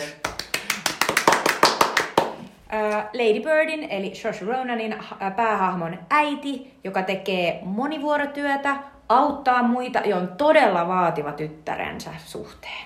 Kyllä viides ehdokas on äh, roolissaan vain 11-vuotias Anna Paquin elokuvasta Piano. Äh, ja voittaja on Laurie Metcalf elokuvasta Lady Bird. Äh, ja Ihanaa. tämä tuntuu melkein tämmöiseltä kategoria huijaukselta, koska tämä äh, Laurie Metcalfin äiti-hahmo on siinä niin suuri osa sitä koko tarinaa, koko tunnelmaa ja koko sitä niin kuin, äh, se on niin kova vastakohta sille Saoirse Ronanin esittävälle Lady Birdille. Mutta Laurie Metcalf on tässä aivan mielettömän upea ja melkein alkaa itkettämään, kun mä mietinkin sitä mm. mieletöntä lopun äh, lentokenttäkohtausta. Kyllä. Hän todella, todella tuo niin paljon sävyjä tähän äidin hahmoon ja etenkin niin, kuin, niin, niin monta sellaista niin kuin kohtausta, jotka silleen nousee sieltä esiin. Ja se, miten, miten rehellinen ää, ja jotenkin tavallaan ää, samaan aikaan rakastava, mutta samaan aikaan hirvittävän vaativa hän on. Ja juuri sen takia, kun hän ää, on, mistä tilanteesta onkaan, ja heidän ää, taloudellinen tilanteensa on se, mikä on. Kyllä. Mennäänkö sitten seuraavaan kategoriaan? Paras miesnäyttelijä. Kyllä. Ähm, meidän eh, paras miesnäyttelijäkategorian oli, no näihin kategorioihin oli paljon tunkua, mutta me valittiin vain viisi ehdokasta. Ja ehdokkaat ovat Bradley Cooper, Guardians of the Galaxy. Joka on mielenkiintoinen, koska tämähän on ääniehdokkuus, koska Bradley Cooper esittää tässä äh, Rocket, äh, joka on tämmöinen, äh, mikä se elä- pesukarhun, Pesukarhulta näköinen, näköinen, äh, eh, olio. eläinkoe. Kyllä. Kyllä. Äh, ja on aivan äh, superhauska. Seuraava ehdokas, Daniel Day-Lewis, There Will Be Blood. Äh, aikamme juhlituin ja ylistetyin äh, miesnäyttelijä, ehkä Leonardo DiCaprion ohella, äh, on nykyisin eläkkeellä, mutta loistaa tässä upeassa Blood Ja nimenomaan muistetaan tästä upeasta metodistaan, eli vietteli eh, monia kuukausia, ellei jopa vuosia näissä rooleissaan. Ja erittäin tunnettu. Kolmantena Harrison Ford, Indiana Jones ja viimeinen ristiretki. Emme tietenkään voineet jättää pois Harrison Fordia tästä meidän sarjasta sen takia, että Harrison Ford oli tämmöinen ilmiönäyttelijä koko 90-luvun ja 80-luvun, jolloin joka vuosi tuli vain elokuva, jonka idea oli vaan, että tämä on tämä tämän vuoden Harrison Ford elokuva, ja se oli aina koko maailman Ihmiset katsottu menivät aina elokuva. katsomaan. Ja, ja Indiana Jones on yksinkertaisesti mielestäni mahtavimpia fiktiohahmoja elokuvahistoriassa. Aivan mahtava seikkailijatyyppi, jolla on omat ö, ongelmansa ja niin kuin, ö, ikään kuin pelkonsa, mutta on superhauska. Ö, nelosena Jeff Goldblum, Kärpänen. Äh, Jeff Goldblum aloitti uransa tai sai tämmöisen ekan ison hitin sillä, että hän oli aika lailla oma outo itsensä, joka oli ihan mieletön. Kyllä. Ja viides ehdokas on Bill Murray, Lost in Translation. Ää, aiemmin tosi suosittu kom- koomikko ja muun SNLssä näytellyt Bill Murray löysi tämmöisen uuden nishensä siinä, että hän alkoi näytellä tämmöisiä äh, vähän surullisia, mutta hauskoja äh, keskikäisiä miehiä. Ja Lost in Translationissa hän on tässä roolissa parempi kuin missään muussa. Näinpä. Ja voittaja on Jeff Goldblum, Kärpänen! No niin, ensimmäisenä äh, kuvailuna Jeff Goldblumista olen kirjoittanut tänne vitun pelottava. Mutta hän, hän siis on. Äh, Tämä elokuva, äh, joka siis kertoo yhden tiedemiehen äh, täydellisestä äh, degeneraatiosta sellaiseksi äh, veriseksi äh, massaksi, jonka hänen rakkaansa Gina Davis joutuu ampumaan tässä elokuvassa, on todella pelottava ja sen tekee niin todelliseksi Jeff Goldblumin täysin omalaatuinen presenssi, joka käytännössä luo tämän koko elokuvan. Jotain kertoo tästä elokuvasta sekin, että olin täysin unohtanut, että tässä näyttelee Gina Davis, jota rakastan, mutta Jeff Goldblum varastaa koko tämän elokuvan. Hän kannattelee sitä, hän on kärpänen. Ja erittäin intensiivinen. Voitte katsoa kaikkia hauskoja videoita netistä, missä erilaiset Hollywood-tähdet, muun muassa Brian Cranston, eh, esittävät Jeff Goldblumia intensiivisimmillään, ja he eivät ikinä pääse lähellekään Jeff Goldblumin oikeaa intensiivisyystasoa. Eh, hän on erittäin fyysinen, hän on kuuma, hän on hän on erittäin seksuaalinen, kunnes kaikki muuttuu ihan hirveäksi tässä elokuvassa. Tämä on tähdentekijä rooli par excellence. Ja edelleen Goldblum on ö, sama tähti tavallaan oudolla karismalla, omalla hassulla, niin kuin hassuttelullaan vetävä luonnennäyttelijä. Kyllä pitää sanoa vielä, että Jeff Goldblum on silleen tähti, että hän on semmoinen, joka on löytänyt Hollywoodilleen itse asiassa semmoisen yhden lokeron, jossa hän on aika lailla pysynyt, mutta se on kauhean toimiva lokero. Sitten miesnäyttelijän jälkeen on tietenkin paras naisnäyttelijä, jossa meillä on ehdokkaina, ensimmä, ensimmäisen ehdokkaana on Glenn Close, elokasta Vaarallinen suhde jossa siis Glenn Close käytännössä roolillaan luo aivan tämmöisen uuden naiskliseen, missä menestynyt nainen on myös äh, vähän hullu lähes aina ja seksihullu varsinkin. Kyllä. Ja Alex Forrestin hahmo oli aikanaan myös edelläkävijä siitä, että, siinä, että äh, siinä tuotiin myös sellaista mahdollista mielenterveyden ongelmaa aika niin kuin selvästi esiin. Ja myöhemmin hän, häntä on muun muassa äh, psykologisoitu, että hän olisi tällainen äh, rajatila-persoonallisuushäiriöinen. Kyllä, mutta Glenn Closein yksi suurimmista myös tähdentekijäroolista. Öö, seuraavana ehdokkaana on Michelle Pfeiffer elokuvassa Batman Returns, jossa, jossa aikansa supertähti, tai ainakin tämmöinen niin prestige-tähti Michelle Pfeiffer esittää Catwoman eli kissa naista ja aivan upeasti esittääkin. Hän, hän on aivan upean fyysinen ja kuulemma teki suurimman osan tunteistaan ja varsinkin tämmöistä akrobaattisista stunteistaan itse. Mieletöntä siinä vinylipuvussa. Kyllä. Hail Mary. Ja seuraavana ehdokkaana on tietenkin Saoirse Ronan elokuvasta Lady Bird, koska jos Laurie Metcalf loisti Lady Birdista, niin Saoirse Ronan loistaa ehkä vielä hieman enemmän. Hän, vaikka onkin brittinäyttelijä, niin, tai irlantilainen näyttelijä hän itse asiassa on, niin hän jotenkin omaksuu mielettömän hyvin tämän amerikkalaisen 9, 2000-luvun alun teinin jotenkin fysiikan ja olemisen ja aivan upea. Ja Saoirse Ronan on tietenkin ehkä näistä meidän nuorista näyttelijöistä nykyisin tämmöinen ihan omanlaista tähti. Sitten on tietenkin yhdeksän, tai meidän aikamme yksi suurimmista näyttelijöistä Kate Winslet elokuvassa Tartomieli. Titanic-tähti tietenkin, joka teki Kate Winslet megatähden, mutta tässä elokuvassa varastaa kyllä melkeinpä koko elokuvan, koska hän on tämmöinen räjähtävä, outo, ongelmallinen nainen, jota ei kuitenkaan voi olla rakastamatta. Ja viimeisenä, mutta ei vähäisimpänä, meillä on Renee Zellweger, koska Bridget Jones. Ja kuten tuossa alussa sanoinkin, niin, tota, niin, tai kun esittelin Bridget Jonesia, niin yhdysvaltalainen Renee Zellweger on täydellinen britti Renee. Hän on surullinen, mutta myös suunnattoman hauska. Ja, hän, ja Renee on myös hirvittävän hyvä tämmöinen fyysisen komedian mestari tässä Aivan, elokuvassa. samaan, samaan. Kyllä. Siis niin hauska. Tässä elokuvassa on siis niin kuin kymmeniä ja kymmeniä ää, lainauksia, joita voisi vain heitellä. Ää, mutta voittaja on Michelle Pfeiffer, Batman Returns Woo! vuodelta 1992. Niin oikea valinta. Äh, Pfeiffer oli siis tuolloin aikaisen supertähti, joka täysin varasti tämän elokuvan. Kävi melkein sääliksi elokuvan Batman ja Michael Keaton. Joka koska... oli juuri ollut edellisessä Batman-elokuvassa, jonka varasti Jack Nicholson. Kyllä. Äh, ja tämä elokuva, tää, Pfeifferin rooli on paitsi, tämä on tyylisesti aivan ikoninen, tätä sen äh, kissapukua, joka on tämmöinen niinku, PVCstä tehty upea, todella ihomyötäinen asu, niin se on melkein yhtä ikoninen kuin Madonnan tötterörintsikat, niin sanotaan. Jean-Paul Coltierin suunnittelemat.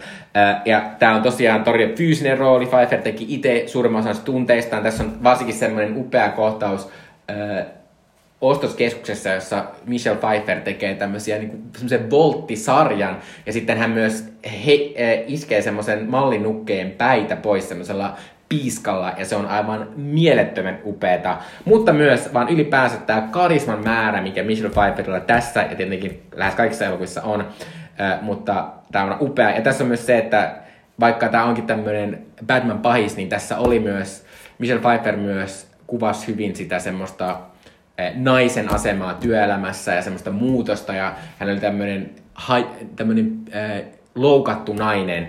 Äh, ja joka... Käytännössä Christopher Walkenin esittämä paha pamppu äh, tiputtaa tämän naisen jostain niin kuin, äh, pilvenpiirtäjästä, kun äh, tämä nainen on tyyliin äh, tehnyt jonkun virheen hänen sihteerinään. Kyllä. Äh, ja tosiaan aivan klassikko ja myös pitää sanoa tälleen sarjakuva ää, tota, elokuvien fanina vielä nykyisin supersankarielokuvien, niin tällaista roolia ei kyllä olisi enää supersankarielokuvissa. Äh, mutta äh, nyt pidetään tämmöinen äh, lyhyt tauko tässä ja sen jälkeen jatkamme.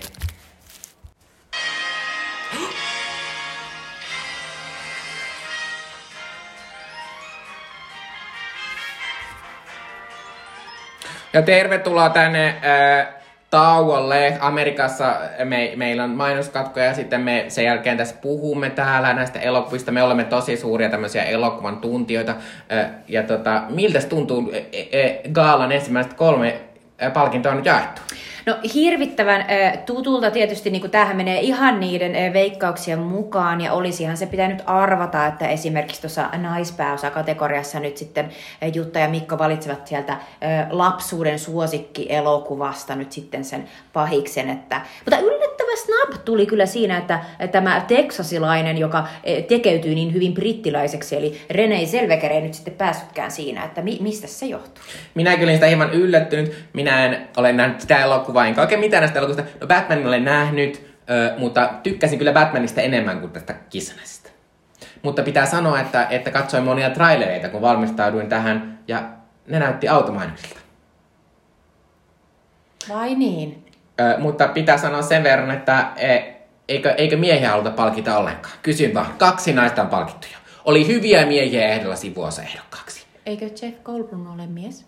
On, mutta siellä, no, mutta tämä Aivan. on tätä. Mutta, on, tämä on ja tätä. sehän oli tietysti varmaan elokuva, jota sinä et ole nähnyt, kun olet katsonut vaan Batmanin. No, no en ollut nähnyt, mutta o, silti. Siis. A, oli monia, oli monia. No, mutta niin. mutta tota, tosiaan äh, kohta, kohta päästäänkin jatkamaan. Ja seuraavaksi meillä, meillä jaetaan tämmöisiä erikoispalkintoja, jotka pakko myöntää kuulostat aika subjektiivisilta, en ymmärrä näitä kategorioita. No niin, nyt tuolla jatkuukin jo tuo gaala, että mennäänpä sinne. Ja tervetuloa jälleen eh, Jumi-gaalaan. Eh, seuraavaksi eh, etenemme. Mutta pitää sanoa tässä sen verran, että toi palkinto on superpainava. Että näistä postimaksuista tulee aivan suunnat, kun me lähdetään nää tonne Michelle Pfeifferille Hollywoodiin. Ei auta. Mm. Onneksi, onneksi me ollaan nyt varauduttu siihen. Äh, kirpparilla ollaan käyty. Mm. Äh, siis seuraavaksi me äh, annetaan erikoispalkinnot, jotka on siis meidän molempien lempielokuvat. Eli me ollaan valittu täältä 85-2021 äh, väliköstä meidän lempielokuvat. Ja ne huomioidaan. Sitten me kerrotaan myös meidän mielestä huonoin elokuva tässä meidän sarjassa, sekä myös paras elokuva. Ja lopussa me kerrotaan, miten me aiotaan jatkaa meidän podcasteja. Eli meillä tulee seuraava uusi sarja, joka tulee olemaan aivan huikea. Stay tuned. Kyllä, mutta tota, äh, ensin me halutaan tosiaan tässä välissä jakaa tämmöiset äh, palkinnot, jossa me nostetaan meidän omat henkilökohtaiset lempielokuvat. Ja mä voin vaikka olla eka äh, näistä kaikista elokuvista tässä sarjassa katsottiin, äh, jotka oli, siellä oli monia, monia elokuvia, jotka mua yllätti ja, jota, tota, äh, ja jotka olisi kelvanneet tähän mun listalle, mutta mä nyt nostan sieltä erikseen tämän jo aika paljon puhutun Lady Birdin, joka siis on Greta Gerwigin 2017 elokuva Lady Birdistä, joka on tämmöinen Sacramentossa äh, elävä teini. Ja tämä on ihana elokuva. tämä oli tota, hassu, siis tämä tuli vasta televisiosta ja sitten Hesarissa oli semmoinen lyhyt arvostelu tästä. Ja sitten sit se luki, että poikkeuksellisen hyvin tehty elokuva. Toi on sellainen, siis mihin sitä verrataan? Että onko se Kyllä. sellainen niin yleistandardi, niin kuin, tiedätkö, sellainen Uno? Kyllä, mutta äh, tämä on tämmöinen elokuva. Mä oon useasti puhunut tässä podcastissa siitä, että on jotain elokuvia, joita voisi katsoa uudestaan uudestaan, milloin vaan ne tulee. Ja vai katsoa vaan pieniä pätkiä tulee jotenkin. Ja niin tämä Lady Bird on semmoinen elokuva. Ja tosiaan mä itse olen tämmöinen junan tuoma ihminen, niin mulla on vähän ristiriitainen suhde mun sinne kotikaupunkiin, Joensuuhun. Ää, niin, tota, niin tavallaan tässä on myös tosi monia teemoja, joita mä, joihin mä osaan samaistua. Mutta eritoten tämä on upea siinä, että tässä on aivan upeita, äh, varsinkin naisnäyttelijöitä. Laurie Metcalf on aivan upea, Saoirse Ronan on aivan upea, ja heidän varsinkin tämä suhde on ihan upea. Tämä elokuva alkaa upeasti, mutta tämä myös loppuu aivan upeasti. Ja tämä on aivan mun mielestä täydellinen elokuva. Ihanasti puhuttu ja siis niin kuin, loistava valinta. Ää, mä itse valitsin ää, mulle sellaisen niin kuin, tavallaan tässä meidän podcastin aikana mulle ehkä yhden niin kuin, ihanimman yllätyksen tuottaneen elokuvan, eli ää, Deborah Kranickin Winter's Bonein vuodelta 2010. Meillä on muuten molemmilla naisen ohjaama elokuva tässä. Mm-mm. Vahingossa. Äh, siis Winter's Bone on tietysti elokuva, joka aikanaan kun mä näin sen, niin se teki suuren vaikutuksen. Tämä on siis elokuvassa Jennifer Lawrence. Äh, tulee täysin, täysin niin pystymetsästä tavallaan, niin kuin me ei ole nähty häntä ennen missään, mutta tämän jälkeen me aina muistetaan, miten upea hän on. Ja mä olin niin kuin jotenkin unohtanut, että miten, miten niin kuin vaikuttava hän todella on tässä elokuvassa, joka kertoo siis tällaisesta niin kuin tavallaan tosi, tosi köyhästä niin kuin, ä, amerikkalaisesta niin kuin yhteisöstä, missä jengi tavallaan ä, elää ä, lain ä, ulkopuolella ä, ja kokkaa ehkä jotain metanfetamiinia ja, ja, ja näin poispäin. Ja sitten siellä on tällainen ä, yksi ä, nuori nainen, joka yrittää kannatella perhettään, jossa äiti on mennyt sellaiseen katatoniseen tilaan, eikä enää niin kuin, pysty pitämään huolta pikkusisaruksista. Ja tota, tämä Jennifer Lawrencein esittämä niin kuin, päähenkilö yrittää myös samalla selvitellä, että missä hänen isänsä on, koska he, he muuten joutuvat ö, jättämään kotinsa, eli menettävät kotinsa, ellei isä löydy, ja isällä on jotain huumepelkoja, ja hän on ollut vankilassa, ja, ja häntä, häntä yrittävät ottaa kiinni niin kuin muutkin ihmiset. Mutta siis ö, se, miten Jennifer Lawrence jotenkin niin kuin loistaa tässä elokuvassa. Tämä on niitä sellaisia klassielokuvia, missä sä vaan näet jonkun ihmisen, ja se on, niin kuin, se on jossain flanellin alla, niin kuin melkein piilossa. Ja sitten koko tämän elokuvan läpi sä et vaan voi kääntää katsetta siitä, että miten, miten vahva presenssi ja miten vaikuttava niin kuin hahmo ja miten todellinen hahmo tämä Ri on. Ja se on niin, niin upeeta. Et jotenkin niin kuin, me katsottiin tämä yhdessä Mikon kanssa hyvin harvoja leffoja tässä niin kuin meidän podcast-sarjassa me katsottiin yhdessä, mutta tämän jälkeen me oltiin molemmat ihan silleen todella niin kuin hämmentyneitä siitä, että miten, miten niin kuin ihmeellinen se Jennifer mm. Lawrence todella olikin tässä. Ja musta se oli myös tosi niin kuin mahtava se, miten syvä ja niin kuin uskottava se oli se tavallaan maailma, jonka se Deborah Gannick luo siinä. Ja siinä on tosi sellaisia niin kuin ahdistavia kohtauksia, mutta ikinä siinä ei mennä niin kuin sellaiselle niin kuin, tavallaan sirkkeliorpo sosiaalipornopuolelle, vaan että niinku... Sirkkeliorpo. Tämä on tota, kollega keksimä termi. Tota, loistava termi kyllä. Ähm, mutta siis mä halusin vaan tämän nostaa myös sen takia, että mä todella niin kuin arvostan niin kuin sitä sellaista amerikkalaista indietä, sitä perinnettä, jota, jota tämä elokuva edustaa. Ja sitten mä yksinkertaisesti vaan niin kuin, oon niin vaikuttunut siitä, että miten mahtava se Jennifer Lawrence on tässä elokuvassa, että te voitte olla mitä tahansa mieltä niin kuin mistä tahansa asiasta, mitä hän niin kuin, on tehnyt tämän jälkeen, mutta tämä elokuva yksinkertaisesti jättää hänet niin kuin, elokuvahistoriaan sellaisena todella vaikuttavana näyttelijänä.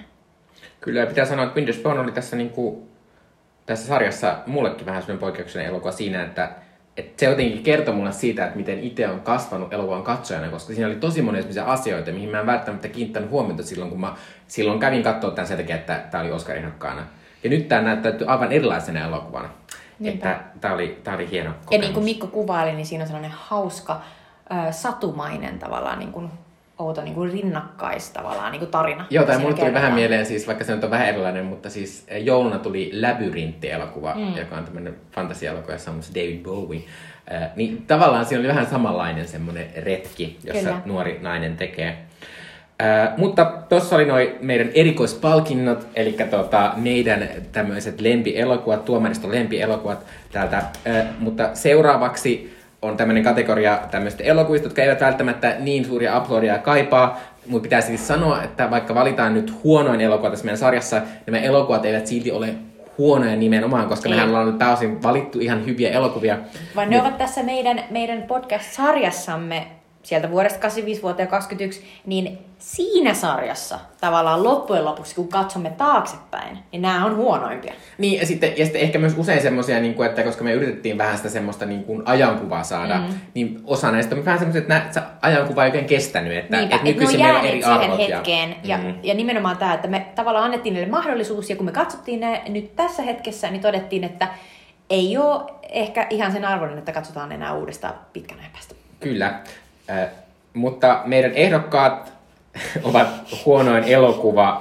Tässä meidän sarjassa kategoriaan ovat Charlien enkelit vuodelta 2000, District 9 vuodelta 2009, Spring Breakers vuodelta 2012, Twilight vuodelta 2008, voin sanoa, että minä ehkä ajoin tätä aika paljon, ja X-Men 3 vuodelta 2006, joka oli siis tämä elokuva, joka valittiin nimenomaan sitä, että se oli huono. Mm-hmm. Mutta ehkä vähän yllättäen meidän voittaja ei ole X-Men 3, vaan Harmony Korinen Spring Breakers vuodelta 2012. Äh, Ja syy on ehkä nimenomaan se, että se oli erittäin sarkais elokuva, joka äh, toki tavoittaa siitä jotenkin ehkä omasta ajastaan ja omasta pienestä ajanjatkosta jotain tosi niin kuin keskeistä, mutta tälle jälkikäteen se on vähän iljettävää. Tulee semmoinen, että vaikka tässä ehkä ollaan ajateltu, että tässä tehdään tämmöistä outoa feminististä, että nyt nämä teinitytöt niin kuin voimaantuu tästä ja he niin kuin, ampuvat näitä mafio-ihmisiä niin kuin, äh, aso, niin kuin aseilla päähän. Niin silti tämä oli ehkä vähän tämmöinen jotenkin aika skandaalin kärryinen ja julkisuushalunen ja tämmöinen vähän tissielokuva tai jotenkin... Ja tavallaan niinku, just tää tissielokuva, onko se huono vai onko se hyvä asia? Tissit on niinku jees, tykkään. Mutta aikanaan mä muistan, että tää on nimenomaan mulle, nyt kun mä katsoin tän uudestaan, niin tää oli vähän sellainen, että, että wow, mä tipahdin vähän korkealta. Että mä olin aikanaan niin pitänyt tätä tosi olennaisena feministisenä elokuvana. Ja nyt kun mä katson tätä, niin mä en enää löytänyt tästä niin kuin sitä mm. samaa tavallaan narratiivia niin, kuin niin vahvasti, että, että selvästi mä näin, että, että silloin kun tämä tuli, niin tämä oli zeitgeist elokuva ja oli että tavallaan tässä oli paljon nostetta ja paljon oli puhetta tämän ympäriltä ja mä itsekin niin kuin, olin ehkä erilaisessa niin kuin, ö, tavallaan ajatuksellisessa niin kuin sfäärissä ja ehkä luin tähän Mulla on ehkä tapana joskus lukea vähän enemmän kuin mitä siellä välttämättä on, mutta vasta aika kertoa, että miten se asia menee. Ja mun mielestä, mä en ole nyt kriitikko enää, mutta kriitikon tärkein ominaisuus on melkeinpä se, että hän pystyy muuttamaan mielipidettä, koska se on oikeasti se, että miten asiat niin kuin lepää, ne monesti näkyy vasta monen vuoden päästä. Ja tämä elokuva nyt näyttäytyy sellaisena, että, että kyllä tämä oli enemmän pintaa, enemmän sellaista niin kuin shokkeeraavaa ja niin kuin nimenomaan, niin kuin Mikko sanoi, sellaista niin kuin tarkoitushakusta niin kuin mm. tissimeininkiä. Niin ylipäänsä on se kaan tarkoitushakusta se, että kaksi, su, kaksi Disney-tähteä, äh, Selma Gomez ja Vanessa Hudgens on tähän palkattu mm. semmoisiin niinku rooleihin. Ja, ja musta tuntuu, että heitä käytetään vähän hyväksi siinä semmoisen niinku, jotenkin semmoisen oudon niinku, semmoisen niinku tunnelman ja myös semmoisen maineen luomiseksi. Mm. Tämä on aika semmoinen julkisuushakunen elokuva oli Mut myös. samaan aikaan niin kuin, se ei vie pois niin kuin niitä muutamia kohtauksia, jotka edelleen aika makeita, niin just sellaisia niin kuin tosi mm. outoja, niin kuin just sellaisia, missä muun muassa Jane Frank on esittämä tällainen Alien-niminen räppäri tulee niin kuin räpäyttämään sellaiseen niin kuin uskomattomaan niin kuin spring break-tapahtumaan ja jotenkin niin kuin kaikki vaan hyppii ja sitten, sitten kun se biisi menee tiettyyn niin kuin, tavallaan vaiheeseen, niin kaikki muuttuu sellaiseksi vähän niin kuin sellaiseksi Legolandia niin kuin palasiksi. Siinä on kaikkea sellaista hauskaa, mutta sitten samaan aikaan, mitä me puhuttiin tässä Mikon kanssa, niin tämä elokuva on myös muuttanut tavallaan niin kuin muotoaan sen takia, että mitä James Francosta on mm. selvinnyt. Eli hänellä oli tämä oma ää, näyttelijäkoulu, jossa hän sitten niin kuin ihan ää, niin kuin käytti hyväksi niin kuin tavallaan asemaansa ja niin kuin asetti ihmisiä tosi inhottavaan asemaan. Ja ilmeisesti myös niin kuin haki ihan sellaista niin kuin nuorempaa seuraa. Ja oli käytännössä tällainen niin kuin, niin kuin paskaopettaja, joka mm. käytti niin kuin tätä omaa asemaansa ja julkisuutta hyväksi saadakseen vähän niin kuin pesää. Kyllä. Äh, mutta silti haluan sanoa, että Spring Breakers on kyllä aivan omalaatuinen kokemus. Mm-hmm. Se, se on niinku, ja siinä välillä tavoitetaan tosi semmoista niinku hienoa semmoista toki iljettävää, mutta semmoista niinku outoa fiilistä, mitä Ja vähän sellaista jotenkin... niinku musiikkitelevisio. Mä just mietin, että Eiku, joo, joo, joo. jos me Mm. muistatte niinku joskus katsoneet niitä sellaisia niinku music television, niitä sellaisia, että ihmiset bailaa jossain niinku, niinku tavallaan poolin äärellä ja Niin, jotain. niin, Niin, Tämä on nimenomaan niinku elokuva tavallaan siitä maailmasta. Ja sellaisena niinku, se on myös sellainen outo, vähän niin kuin joskus museoon laitettava melkein, että tällaista oli niinku joskus. Eikö, ja nimenomaan, ja onhan tämä niinku tosi mielenkiintoinen aikansa kuva. Mm. Mutta tässä meidän sarjassa meidän Huonoin valittuna... elokuva. Huonoin elokuva. Aivan paras. Okei. Okay. Sitten siirrytään aika silleen niin kuin Toiseen ääripäähän. Toiseen ääripäähän, eli parhaimpaan elokuvaan. Eli me Mikon kanssa siis mietittiin, mikä tässä meidän podcast-sarjassa on oikeasti paras elokuva. Mutta mitä se tarkoittaa? Mitä se paras elokuva tarkoittaa? Ja me keksittiin, itse asiassa Mikko taas keksi tämän loistavan tota, kuvauksen. Mitä näyttäisit ö, ulkoavaruuden alienille, joka ei ole nähnyt yhtäkään maapallon elokuvaa, ja joka on niinku tavallaan, niinku, mitä näyttäisit hänelle? Ja sitten samaan aikaan niinku, tavallaan, mikä elokuva on oikeasti niinku saavutus elokuvataiteessa. Et me tullaan tietysti, elokuvataide on ö, 120 vuotta vanha. Ja me tullaan niinku viimeiset 36 vuotta niinku tässä silleen lujaa vauhtia. Mutta siinä ajassa on tapahtunut paljon. Ja oli tosi makeeta jotenkin niinku käydä läpi näitä, että mitkä on oikeasti niitä niinku parhaita tästä meidän koko niinku jengistä. Ja tota, tässä meillä on niinku nämä ehdokkaat. Eli kuka viritti ansa Roger Rabbit vuodelta 88. No, kuten todettua, se on osoitus siitä, mihin Hollywood ja ihmiskunta voi pystyä, tai niin meikäläisen kirjoittamaa Joo. kopyä, miten, mihin ihmiskunta voi pystyä parhaimmillaan. Eli tämä on taidon näyte, tekninen supersuoritus, joka koskettaa ja ihmetyttää. Anomalia ja luonnonoikku. Me tiedetään, että tällaista ei ikinä enää tehtäisi. Tämä on liian kallis, tämä on liian aikaa vievä. Tässä on aivan liian isoja niin franchiseja, jotka on laittu yhteen todettu vaan, että joo joo, e, tämä maksaa viisi tonnia aina joka sekunti, ei hätää. Niin kuin tavallaan niin kuin tehty vähän tiskin alta. Tämä on viihdyttävä ja hauska ja jopa niin kuin liikuttava. Tämä on jotenkin ä- älytön. Ja sitten kun katsoo tällä myöhemmin, niin myös niin kuin oudon epäkaupallinen. Tässä ei ole semmoista tiettyä niin kuin kimalletta, mikä animaatio-elokuviin nykyisin liittyy. Kyllä. Tämä on niinku aikuisten animaatio, mm. jonka mäkin näin pienenä ja olin tosi niinku hämmentynyt, että miten niinku jännittävä tämä oli. Ja Bob Hoskins ja Christopher Lloyd tekee tässä aivan loistavat roolisurista, puhumattakaan Jessica Rabbitista, joka on aivan omanlaisensa. Ää, onko jopa kolmen näyttelijän tavallaan tekemä, koska yksi antoi muodon, sen ympärille tehtiin animaatio, sitten kaksi näyttelijää puhui, eli toinen laulo ja toinen puhu. Ää, joo. Sitten ää, toinen ehdokas tässä ää, meidän paras elokuvakategoriassa on New World.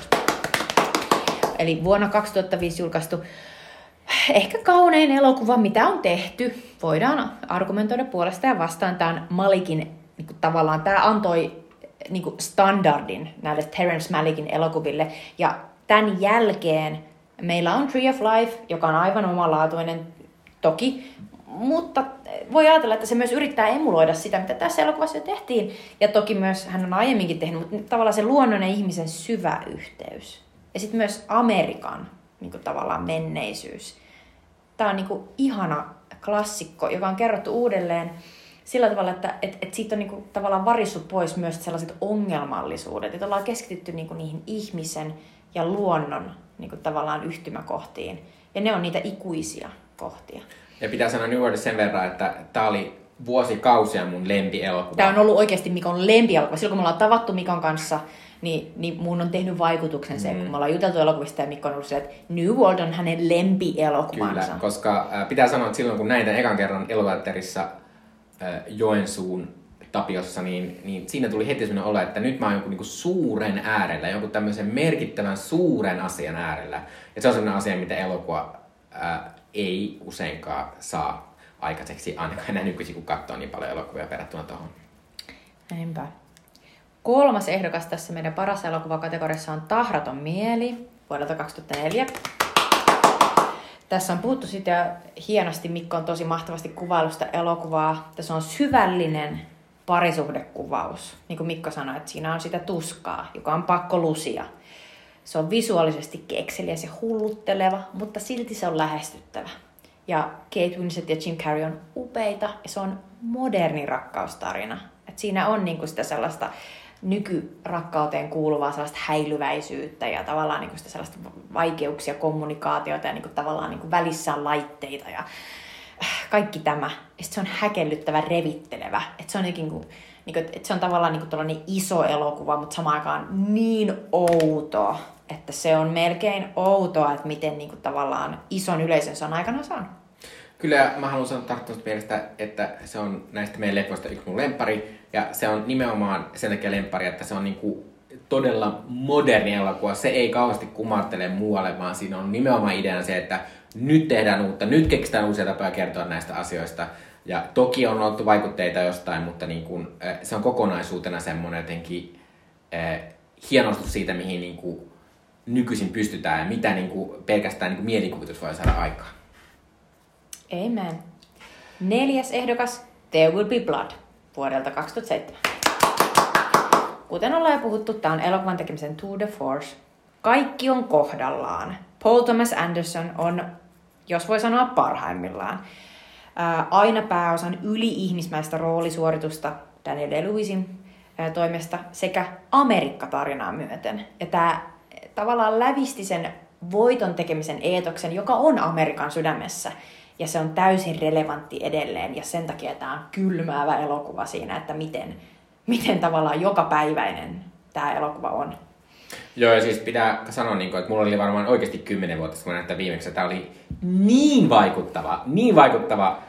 ja ehkä, ehkä niin kuin, yksi vaikutus tästä nimenomaan on se Daniel DeLuisin aivan upea rooli. Se on sellainen upea kohtaus, semmoisessa uimapaikassa, jossa se niin kuin, puolen minuutin aikana tajuaa sen ison asian, se kaiken näkee sen kasvoilta, missä, missä niin kuin semmoinen onni muuttuu semmoiseksi niin kuin epäilyksi, semmoiseksi, niin kuin, että ei, tämä onkin pilalla. Ja se on aivan käsittämättä Se on aivan mahtava mm. kohtaus. Jos ette ole katsonut, niin katsokaa nyt heti.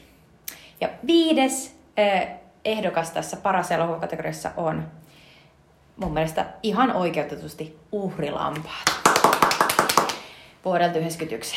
Tämä on sillä tavalla niin kuin henkilökohtainen, että tämä on niin kuin yksi ensimmäisiä DVDitä, joita mä oon ostanut omalla rahalla lukiossa.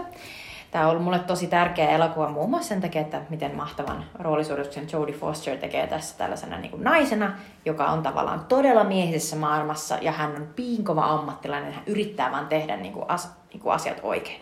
Tämä on nimenomaan poikkeuksellinen edelleen sellaisena naisen ja työn kuvauksena siinä, että tässä ei liioitella yhtään, eikä tässä mennä tavallaan mihinkään sellaisiin naurettaviin sfääreihin siinä, että miten vaikeaa se voi olla, vaan niin ihan tavallaan kerrotaan asiat niin kuin ne on. Että jos satut olemaan miesvaltaisessa niin kuin tavallaan duunipaikassa, niin tuollaista se on. Sitten tietysti Sir Anthony Hopkins Hannibal Lecterinä.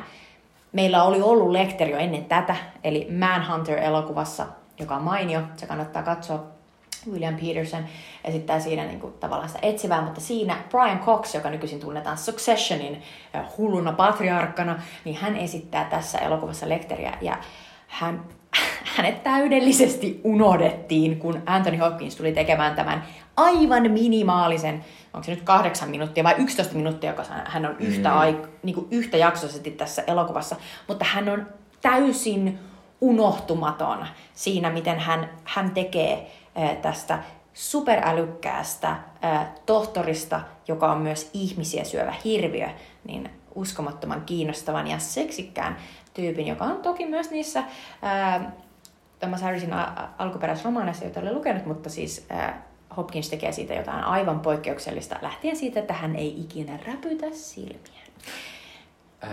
Minä sanoa tästä, että tämä on tämmöinen upea ja varmaan hienoin osoitus siitä, miten miten niin kuin kahden näyttelijän kemia ja se yhteistyö voi niin kuin vaan toimia aivan käsittämättä koska nämä on aivan semmoisia, vaikka kukaan ei olisi nähnyt, vaikka olisi nähnyt Uuri Lampaita, niin varmasti tuntee ne kohtaukset, missä Anthony Hopkinsin esittämä Lecter ja sitten Jodie Fosterin hahmo äh, Clarice Starling äh, niin ovat yhdessä. Ja se on aivan, se on ihan semmoista niin kuin elokuvamagiaa. Ja, ja tämän, tämän todisteena siitä, että miten upea heidän yhteistyönsä on se, että kun päätettiin tehdä Hannibal-kirjasta, eli tästä Silence of the Lambsin jatkosta myös elokuva. Ja ei saatu Jodie Fosteria esittämään Clarice Starlingia. Ja saatiin Julianne Moore, joka on siis aivan huikea, loistava draamanäyttelijä, aivan mahtava, niin, kuin, niin, kuin, niin sukupolvensa upeimpia näyttelijöitä esittämään Clary Starlingia, ja, ja Anthony Hopkins jatkoi letterinä, niin se elokuva ei yksinkertaisesti voinut lähtökohtaisestikaan ikinä toimia niin hyvin, koska siitä puuttui se outo kemia, joka nimenomaan on Hopkinsin ja Jodie Fosterin välillä. Ja siis se on tavallaan niin kuin, se on epäreilu se elokuva heti alussa, koska sä et vaan voi, sä et voi unohtaa sitä uhrilampaiden niin kuin asetelmaa. Et se on hirvittävän epäreilu. Syyläinen Morley, joka mä oon katsonut elokuvan uudestaan tässä ihan pari vuotta sitten, ja, ja hän tekee hyvää työtä. Että ei siinä ole niinku mitään. Hän on erittäin hyvä Clarice, mutta hän ei vaan voi sille mitään, että aiemmin on tehty uhrilampaat. Hmm. Mutta tota, nämä ovat ihan mielettömiä elokuvia. On. Mutta mikä on meidän valinta parhaaksi elokuvaksi? Paras elokuva on There Will Be Blood. Uhuhu.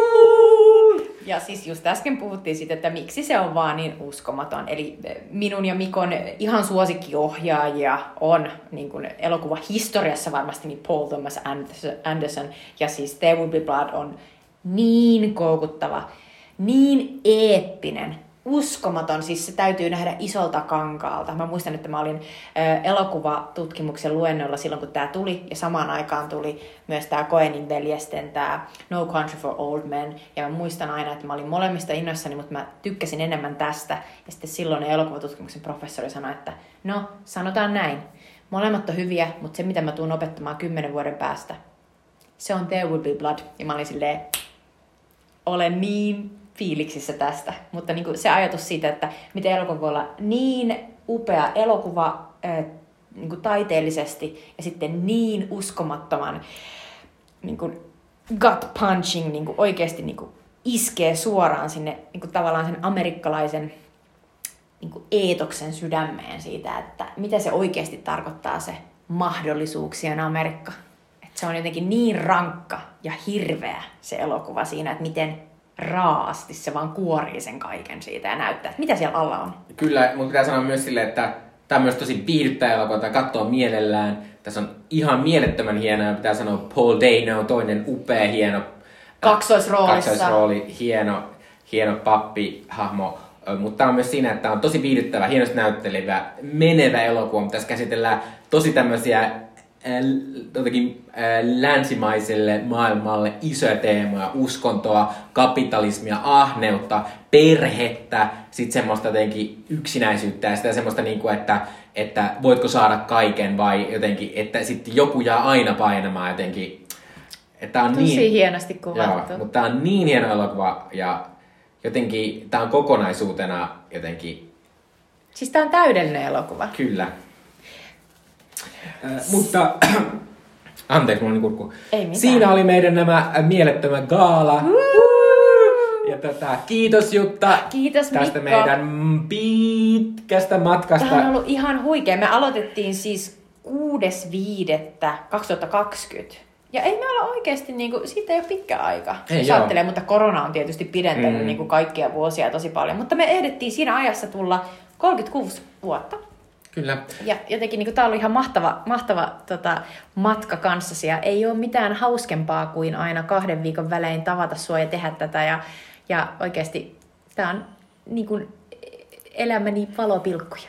Oi, kiitos. Samoin mulle ja myös silleen, tämä on myös mulle ollut, koska tämä on jotenkin muuttanut ehkä vähän elokuvan harrastamista mulle varsinkin, että on kattonut paljon se elokuva, jota ehkä muuten olisi kattonut ja, ja mä oon ehkä löytänyt vähän vanhemmat elokuvat. Varsinkin mä oon nykyisin innostunut tämmöisistä 80-luvun alun, 80-luvun tämmöisistä, vähän tämmöisistä niin kuin, jotenkin rämäpäisemmistä action-elokuvista. Ja mä odotan, että tulet näyttämään niitä tuossa meidän seuraavassa sarjassa, koska nyt me aiotaan puhua meidän podcastin jatkosta. Eli Kyllä. nyt me saatiin loppuun tämä meidän sarja, jossa me tultiin vuodesta 85 vuoteen 2021, mutta seuraavaksi me aloitetaan uusi podcast-sarja ja sen nimi on Jutan ja Mikon elokuvapolku.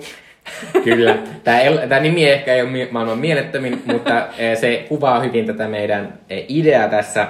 Eli me edelleen aiotaan tehdä tätä podcastia niin, että meillä on aina semmoinen jaksossa teema elokuva. Ja tämä jatkossa menee niin, että, että eh, jompi kuin meistä valitsee sen elokuvan, ja sitten tota, me keskustellaan siitä elokuvasta vähän saman tyyppi, tyyppisesti kuin tuossa tota, nyt ollaan tehty tässä meidän elokuva tässä aiemmassa sarjassa.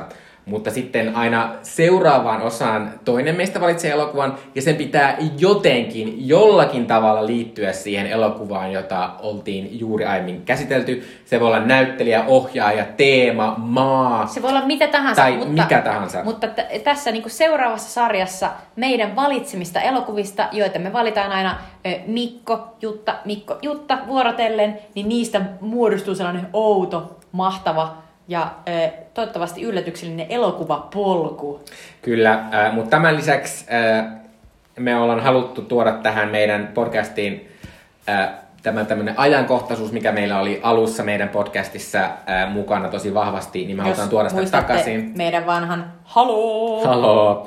Äh, niin tavallaan meillä on vähän samantyyppinen haloo, eli me jutellaan aina jokaisen jakson alussa, puhutaan jostain tämmöisestä ajankohtaisesta populaarikulttuurin aiheesta tämmöisen kysymyksen avulla. Ää, ja sitten tota, ja tämän lisäksi meille kyllä jatkuu toi meidän Switchy Dippi, eli tämä meidän kulttuurisuositukset teille. Mutta voidaan jo nyt kertoa, että pari viikon päästä sitten niin tehdään ensimmäinen jakso tämän elokapolkua. Tietenkään me ei olla voitu nyt tässä, me ollaan päätty yhdessä tämä ensimmäinen elokuva, ja se on elokuvahistorian kaupallisesti menestyneen elokuva, eli Avatar! Ää, Ja Avatarin voi katsoa Disney Plusasta. Ja se on hyvin ajankohtainen, koska tänä vuonna pitäisi tulla Avatarin jatko. Onko se tänä vuonna jo? Onko se va? Onko se vasta seuraavana? En mä tiedä. Ää, mutta siis todella, tämä Avatar on siis vuonna 2009 tullut elokuva, josta aikanaan on moneen kertaa pitänyt tulla ja jatkosia, mutta ne ovat aina venyneet ja vanuneet, mutta nyt me päätettiin, että mikä olisi paras tapa aloittaa meidän elokuvapolku-niminen uusi podcast-sarja, tietysti kaikista katsotuin elokuva, joka on tuonut eniten rahaa. Kyllä. Katsotaanpa, mitä siitä jää mieleen ensi kerralla. Mutta, mutta kiitos myös, jos olette kuunnelleet edes yhden osan tätä meidän juttua, tai jos olette kuunnelleet kaikki osat. Ää, Ja että tämä on tosi kiva tehdä yhdessä. Me ei ole te- te- tehty ehkä silleen, että meidän, meillä on hirveän suuri, että kuuntelijaluvut ei meillä isoja, mutta tosi kiva on kuitenkin nähdä, että kyllä jotkut tätä meidän höpötystä me kuuntelee. ollaan tosi äh, kiitollisia, kun te olette olleet mukana ja me toivotaan, että te tuutte meidän mukana myös Jutan ja Mikon elokuvapolulle, joka alkaa pari viikon päästä. Kyllä. Nyt me aletaan Jutan kanssa syömään Sweetie Dippiä. Niinpä, moi moi! Moi moi!